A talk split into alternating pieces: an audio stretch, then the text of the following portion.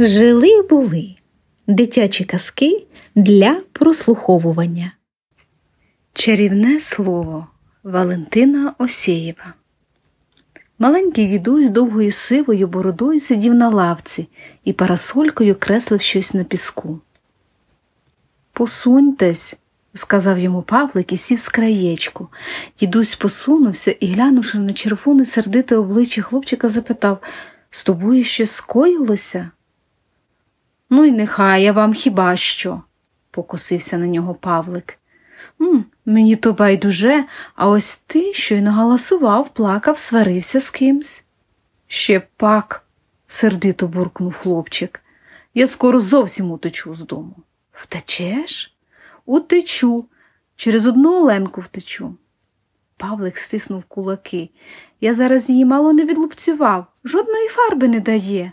О самої он скільки. Не дає? Пусте, через це тікати не варто. Не лише через це. Бабуся за одну морквину з кухні мене прогнала. Просто ганчіркою, ганчіркою. Дурниці, сказав дідусь. Один насварить, другий пожаліє. Ніхто мене не жаліє, відгукнув Павлик. Брат на човні їде кататися, а мене не бере.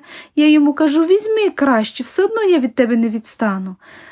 Весла поцуплю, сам у човен залізу.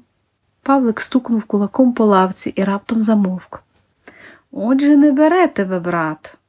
А чого це ви питаєте? Дідусь розгладив довгу бороду. Я хочу тобі допомогти. Є таке чарівне слово. Павлик роззявив рота. Я скажу тобі це слово, але запам'ятай, говорити його треба тихим голосом, дивлячись прямо у вічі тому, з ким ти розмовляєш. Запам'ятай, тихим голосом дивлячись прямо у вічі. А яке слово? Дідусь нахилився до самісінького вуха хлопчика, м'яка борода його торкнулася Павликової щоки. Він прошепотів щось і голосно додав. Це чарівне слово, але ти не забудь, як треба говорити його. Я спробую, усміхнувся Павлик. Я зараз же спробую. Він схопився і побіг додому. Оленка сиділа за столом і малювала. Фарби, зелені, сині, червоні, лежали перед нею.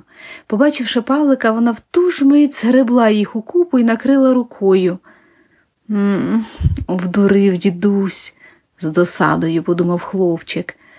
Хіба така розуміє чарівне слово? Павлик боком підійшов до сестри і смикнув її за рукав. Сестра оглянулася, тоді, дивлячись їй у вічі, тихим голосом хлопчик попросив Оленко, дай мені одну фарбу, будь ласка. Оленка здивовано підвела на нього очі і збентежено пробурмотіла. Яку тобі? Мені синю, боязко сказав Павлик. Він узяв фарбу, потримав її в руках, походив з нею по кімнаті і віддав знову сестрі. Йому не потрібна була фарба. Він думав тепер тільки про чарівне слово. Піду ще до бабусі, вона саме куховарить, прожене чи ні? Павлик відчинив двері в кухню. Бабуся знімала з дека гарячі пиріжки. Онук підбіг до неї, обома руками повернув до себе червоне, зморшкувати бабусине лице, подивився її вічі і прошепотів Дай мені шматочок пиріжка, будь ласка. Бабуся випросталась, чарівне слово так і засяяло в кожній її зморшці, очах та усмішці. Гаряченько, гаряченько захотів голубе мій, примовляла вона, вибираючи найкращого рум'яного пиріжка. Павлик підстрибнув на радощах і розцілував бабусю в обидві щоки. Чарівник, чарівник, говорив сам до себе, згадуючи дідуся.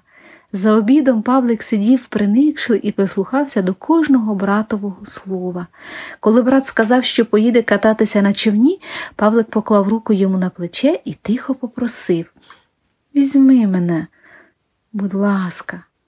За столом одразу всі змовкли. Брат звів брови й усміхнувся. «М, Візьми його, раптом сказала сестра. Хіба тобі важко? Та чого б і не взяти? усміхнулася бабуся. «А вже ж, візьмі. Будь ласка, повторив Павлик. Брат голосно засміявся, поплескав хлопчика по плечу, скуйовдив йому чуба. Ой ти, мандрівник, ну гаразд, збирайся. Допомогло, знову допомогло. Павлик вискочив за столу і побіг на вулицю. Та в сквері дідуся вже не було. Лавка була порожня, і тільки на піску лишилися накреслені парасолькою незрозуміли знаки.